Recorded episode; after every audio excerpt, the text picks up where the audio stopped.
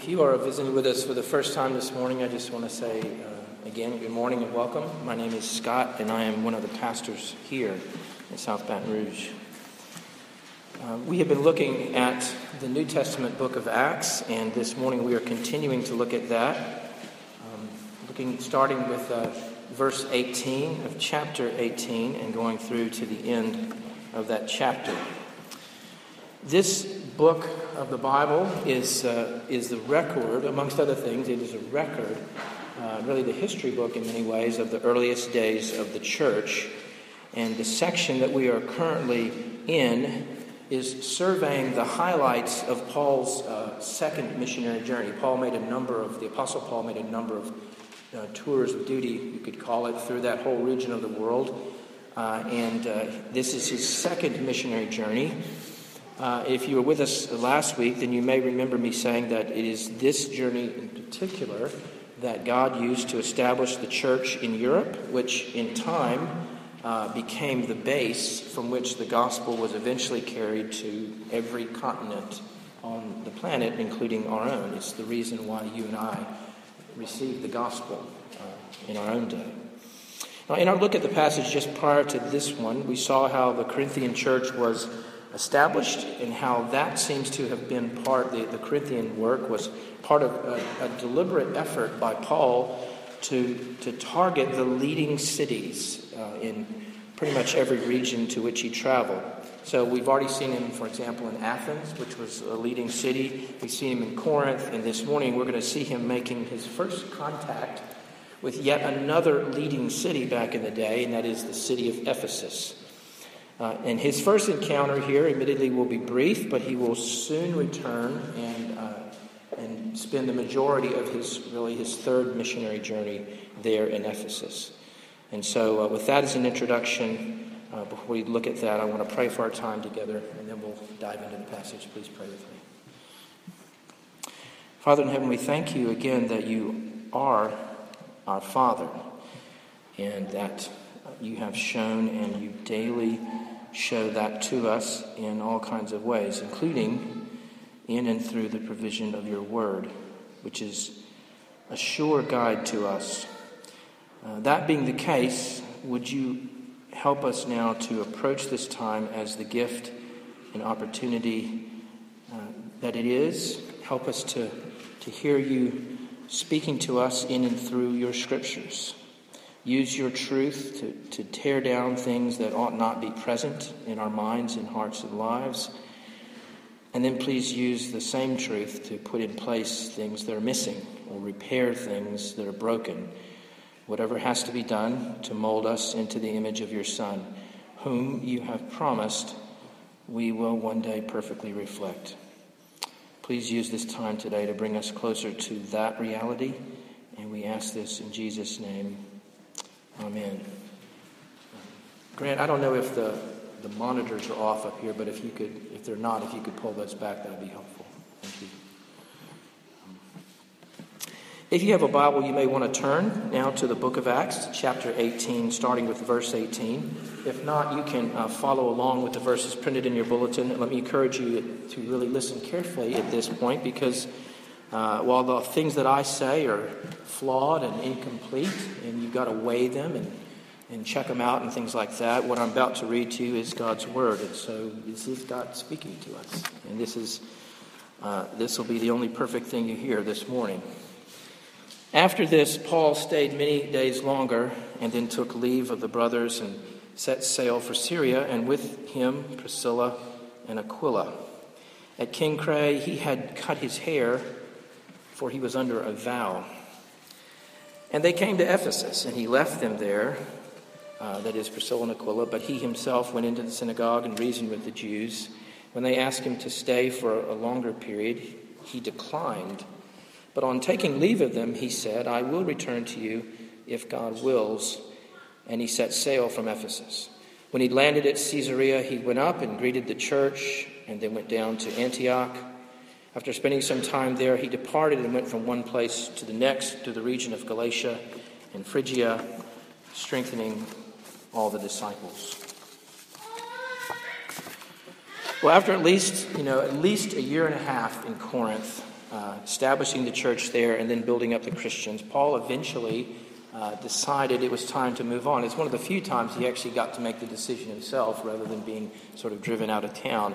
But he decided it was time to move on, and so he did. However, he did not go from Corinth into any new territory, but in fact began to make his way back to where he started, towards Syria, as the passage indicates, which, if you look at a map, is where Caesarea was located there on the coast, and which itself was very close to Jerusalem. In other words, Paul has now come, he's coming full circle, and he's kind of drawing this second missionary journey to a close.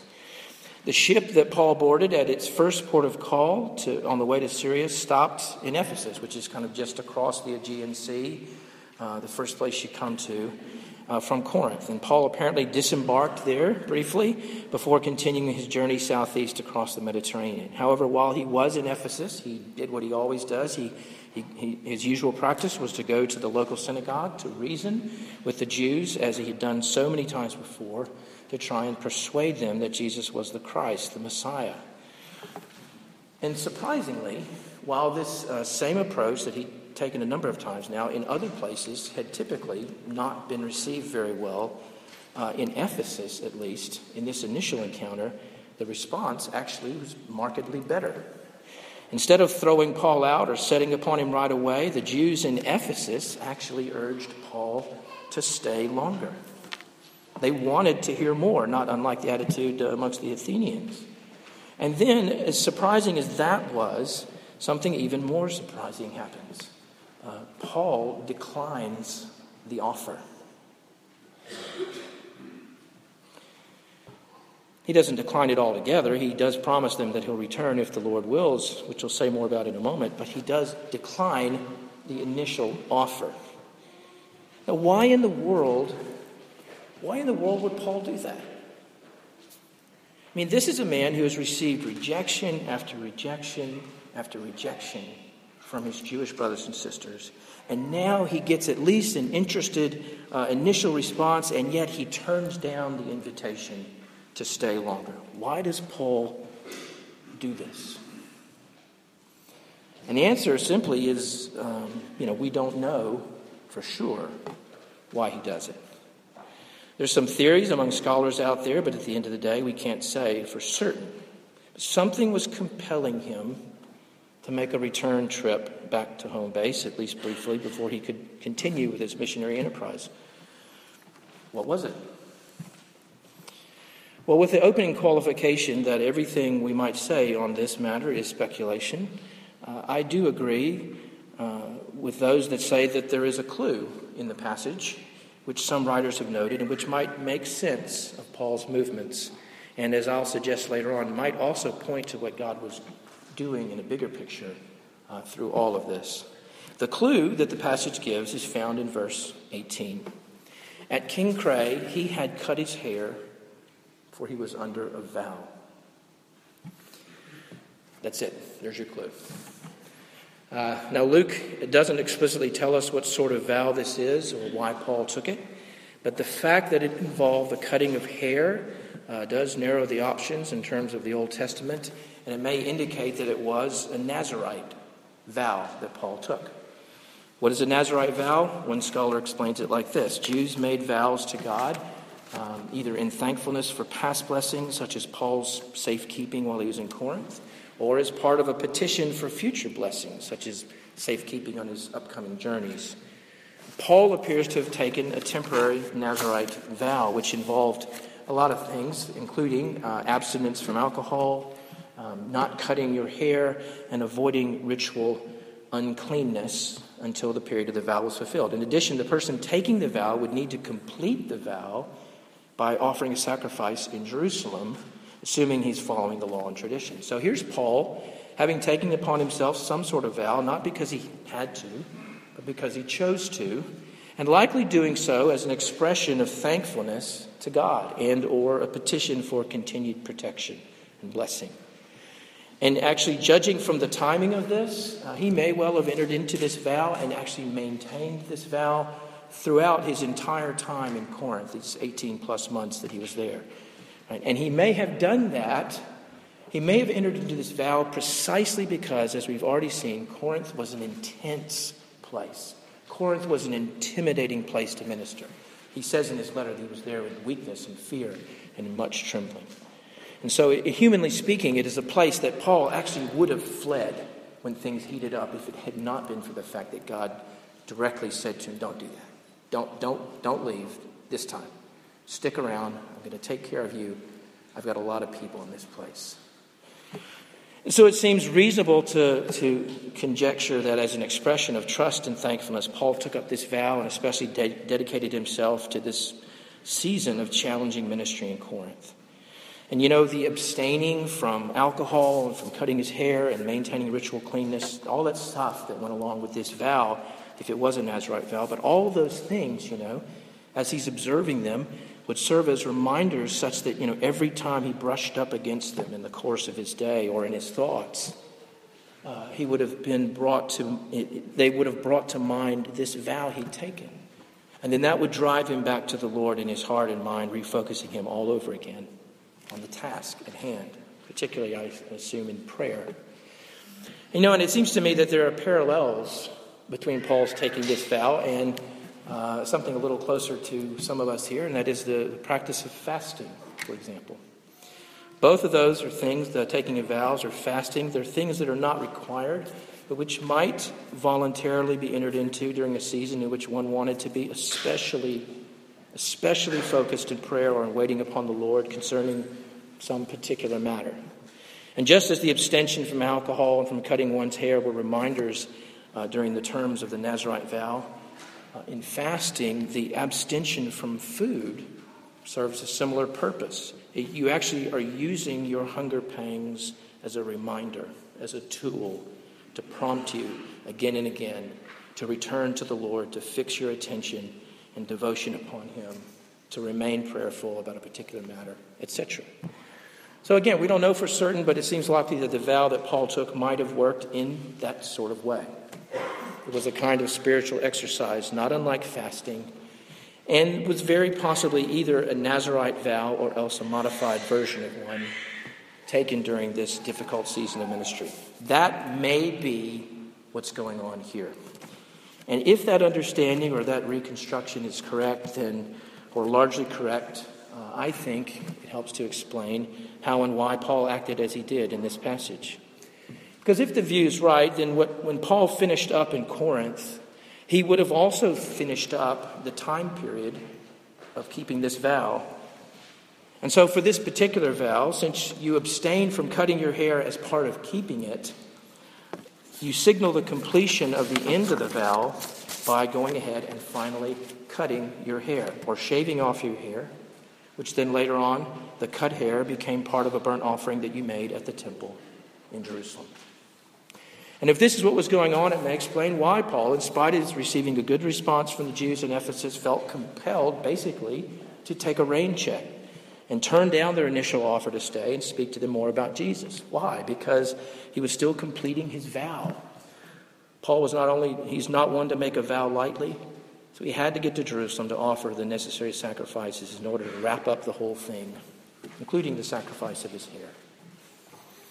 Now, of course, this raises the whole question, doesn't it?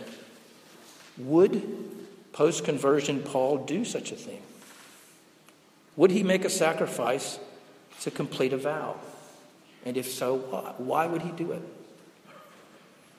Well, to be sure, because he understood perfectly well that Jesus had fulfilled the law, Paul's approach to the Old Testament in general and to things like making sacrifices in particular, but his approach to those things, of course, would have been greatly affected by the sweeping changes that Jesus' death and resurrection brought about in Jesus' own teaching about these things.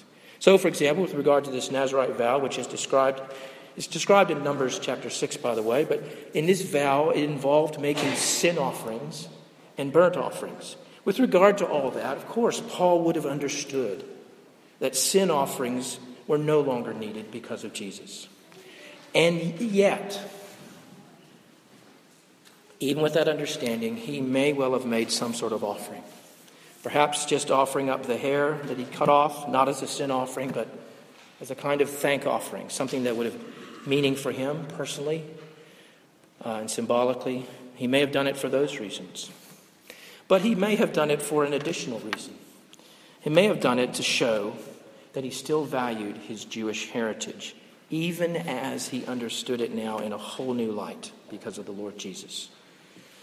Uh, one writer thinking about Paul's actions here and this possibility has this to say. He says, Paul voluntarily continued certain Jewish practices because he did not see them to be inconsistent with his new status in Christ. It was a way for Paul to demonstrate his trust in God and show loyalty to the traditions of Israel without compromising the gospel message.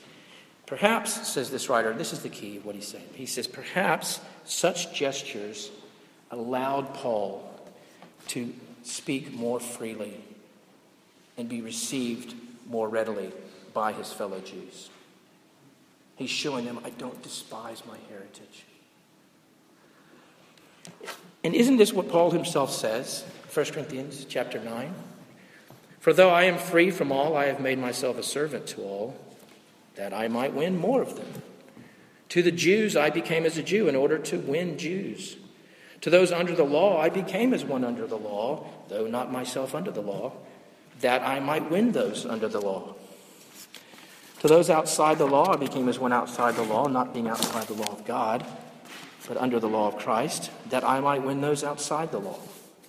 To the weak I became weak, that I might win the weak. I've become all things to all people, that by all means I might save some. I do it all for the sake of the gospel, that I may share with them in its blessings. There's way too much here to try and unpack, but it may well be that along with his own personal reasons for entering into this vow during an especially challenging season of ministry, Paul may have also done this so that he could demonstrate to his fellow Jews that he had not just thrown away their traditions, uh, which he'll be accused of actually later on, but in fact, he had continued with them in a fuller and richer way through Jesus Christ. And his doing that might then gain him a better hearing for the sake of the kingdom, with the result that some of his Jewish brothers and sisters might be saved. And that was always, that was always on Paul's heart. He was always up for that. Now, I know there's a lot of explanation and conjecture, but I think it's helpful, not only for understanding what may be going on in this passage, but also for making sense of some things that will take place later on. In Acts 21, when we get there, when in, there, there's going to be an identical situation that arises in Acts 21 involving the making and completing of vows. And Paul's more obvious actions there are completely in line with the actions and attitudes that are not as obviously on display here, but which I think are part of the background. And so here's Paul with all of that going on, telling the Ephesians that he's unable at the moment to accept their offer to speak further about the Lord Jesus. But he doesn't just abandon them. He doesn't, you know, leave them hanging. He does two things in response to their invitation, one which we've already seen and one which we haven't.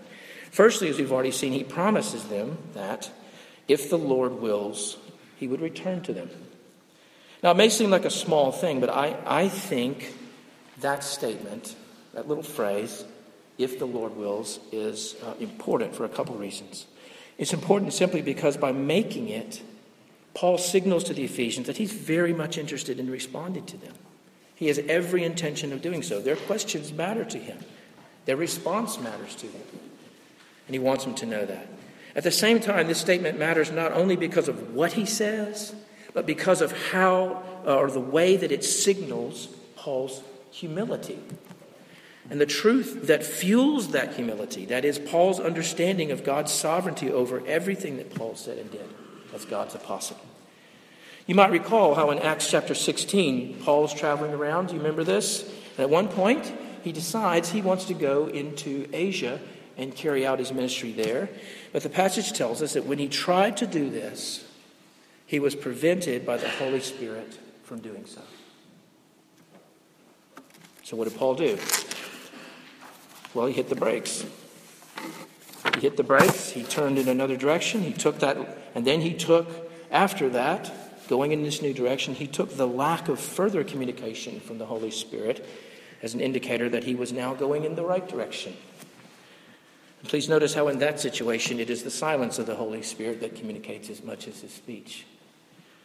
And so it was that Paul learned and or was reminded once again by these events that he might make his plans and he might move forward. He might do all that he liked. But at the end of the day, he was always and gladly at the mercy of God's leading in all that he did. However, that leading might be conveyed, either directly or providentially. As Proverbs 19:21 puts it, many are the plans in the minds in the mind of a man, but it is the purpose of the Lord that will stand. Paul understood that. And so he makes his promise to return, but qualifies it with if the Lord wills. And it's kind of a side note to this, although not much of a side note. You know, Paul's use of that phrase tells you another thing. I think uh, not only does it show Paul's humility, it also tells you that Paul didn't have, nor did he act like he had, uh, a hotline to God. Uh, Paul didn't have this spelled out, detailed description of what sort of steps he would be taking every moment of his day. He, he never would have said, if the Lord wills, if he had some sort of sustained access to that kind of direct guidance. He wouldn't be using those phrases. But he didn't. Paul didn't have, Paul did not have turn by turn instructions from God. Yes, sometimes God stepped in and did something extraordinary. But that was not the norm. The norm was Paul getting up, putting his feet on the floor, simply moving forward day by day, faithfully doing what he was called to do, making decisions all day long, using the scriptures as his guide, using the gifts he'd been given, the natural endowments that he had uh, been given, and the providential circumstances in front of them. All of those things were his resources in going through his day. And as Paul was moving forward in this manner, he trusted that the Lord would and actually was guiding him in the midst of all this, one way or the other. As the old saying goes, it's hard to steer a parked car, or in Paul's language, a parked chariot. But whatever the case, Paul understood that truth. It is hard to steer a parked car. And so, Paul, as he moved forward, he did uh, he, he did move forward. Uh, uh, he didn't just sit around waiting for special guidance from God. He had more than enough clear guidance already at his disposal. And so Paul was up, paying attention to his circumstances, ready to be flexible if necessary, but making the most of the moment, using the tools that were already in his hand God's word, his mind, his heart, and his companions. The very same resources that you and I have exact same resources that we have.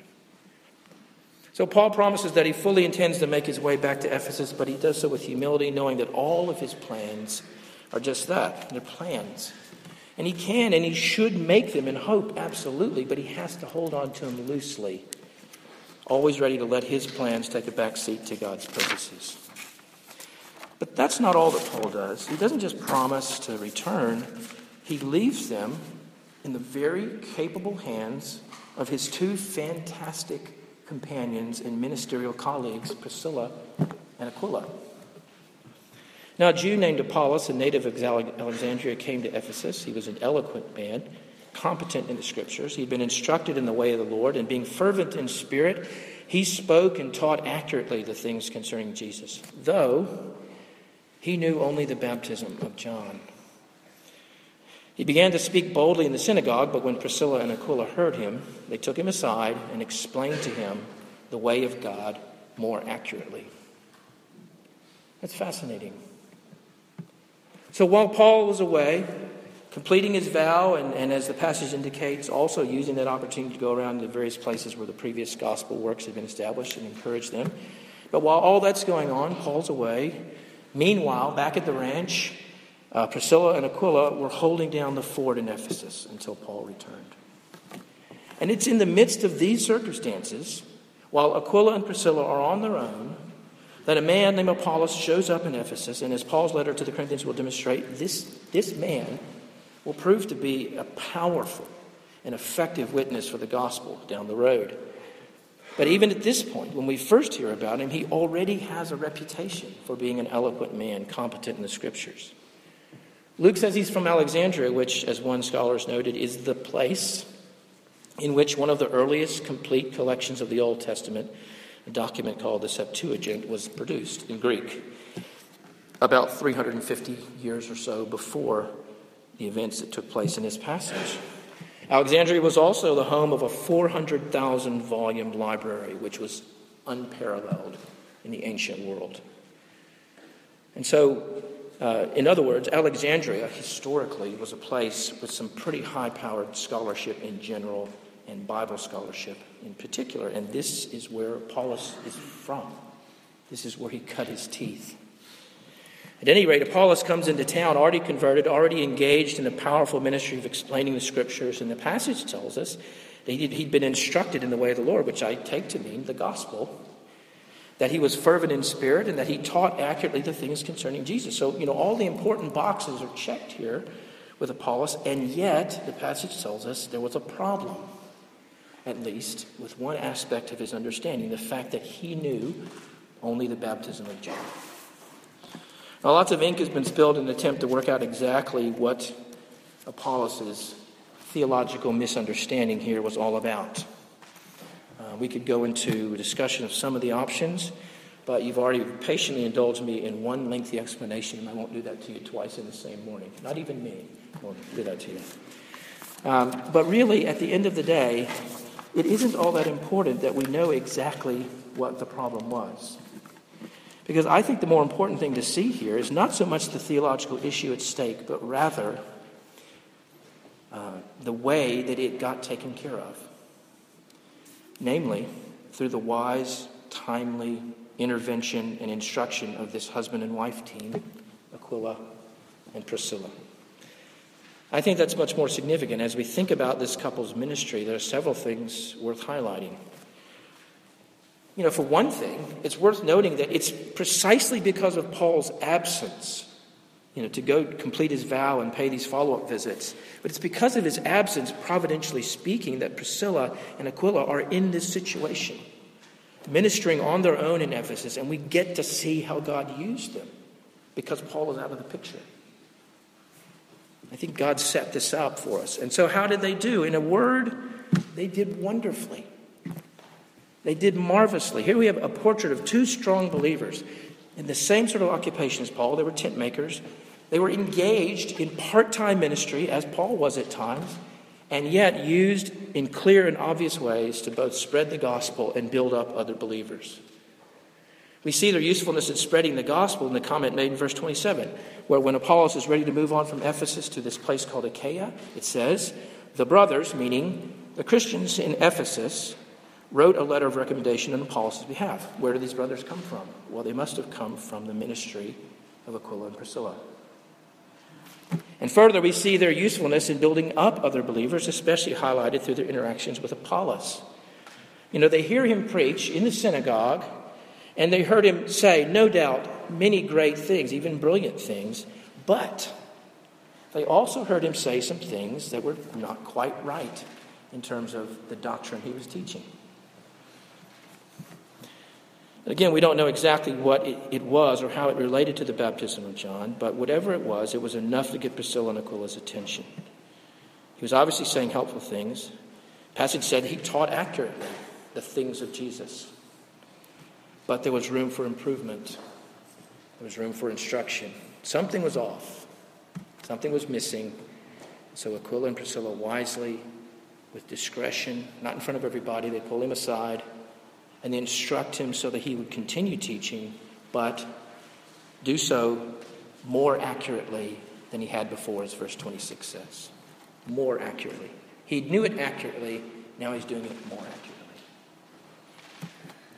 And just that little interchange right there between Priscilla and Aquila and Apollos, that scene tells us so much. It tells us something about how God can and does use his people.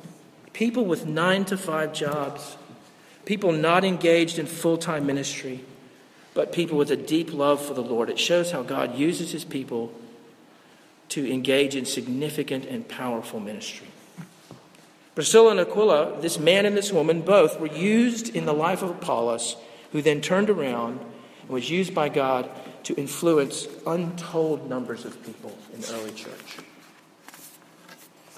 This little scene also tells us something about the preparation that had to have taken place in the lives of Aquila and Priscilla. I mean, here's Apollos, right? He's a brilliant orator and with profound understanding of the scriptures. And yet, Priscilla and Aquila are the ones instructing him on this particular issue. whatever it was. They were grounded enough, they were established enough to be able to listen to Apollos' teaching, appreciate all the good things, and yet at the same time have the discernment to see where he was getting off the rails, where he needed some instruction, better, clearer teaching and understanding. They knew in a way that many do not today that truth matters. Doctrine, which seems to be some people's swear word in the church these days, honestly, but doctrine matters. Rightly understanding a thing is important. Aquila and Priscilla knew this. They saw what Apollos needed, and then they provided it humbly and lovingly and clearly. Which then highlights the other thing I want you to see is how Apollos responded to Priscilla Aquila's ministry. It's a beautiful thing to behold. Because, in spite of the fact that here he was, this gifted orator, clearly brilliant, clearly possessing a deep grasp of scriptures, probably deeper than their own in many ways, in spite of all that, there were problems. There were deficiencies in his understanding. He was brilliant and he was wrong. And this then is what makes his response stand out that much more. He apparently received their instruction willingly, with humility, not too proud to learn, not too arrogant to admit that he was wrong, that he needed instruction. And that kind of thing, when you get a chance to watch it played out, is beautiful and rare. When you stand back and you take in the whole view here, you see this encouraging partnership in the gospel. Priscilla and Aquila providing initially employment for Paul when he gets to Corinth, and then they partner with him in his ministry, and then they pack up their bags and they go with him to Ephesus staying behind to continue the work in his absence while he goes along doing some other things, and then coming alongside Apollos and then commissioning him on to further ministry in Achaia and beyond is a wonderful partnership. It's a great picture of what local ministry can be and look like. And at the end, Luke provides this summary of the outcome of Apollos' ministry, which must have been also a great encouragement to Priscilla and Aquila. When he arrived in Achaia, he greatly helped those who through grace had believed, for he powerfully refuted the Jews in public, showing by the scriptures that the Christ was Jesus. You know, Priscilla and Aquila's efforts at encouraging Apollos, you know, in the true biblical sense of encouragement, which is edification, to build up. But their, their, their efforts in that area were soon multiplied in this, this harvest of ministry to others who were greatly helped and, and uh, who are wonderfully described as those who, through grace, had believed. Oh, that God might use each of us in just that sort of way. Please pray with me.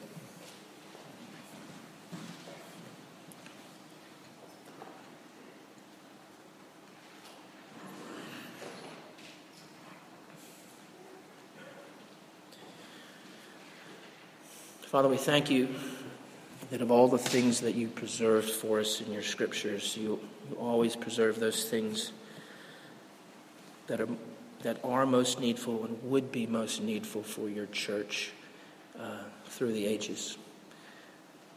And so we land today on the doorstep of Acts 18, 18 and following.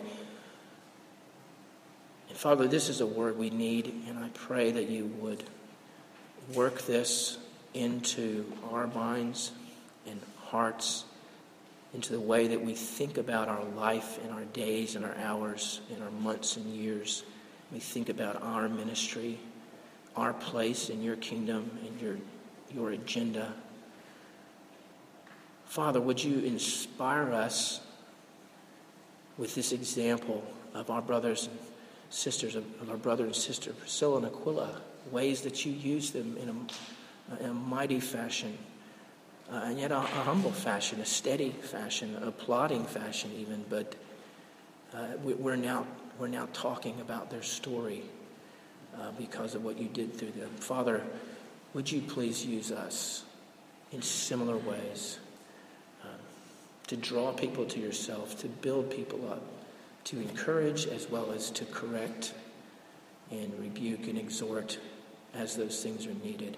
And by all of those means, would you continue to establish this work which we have received from their hands. The baton is with us. Uh, help us to go further down the track and continue to hand that off until you come back. We pray this in Jesus' name. Amen.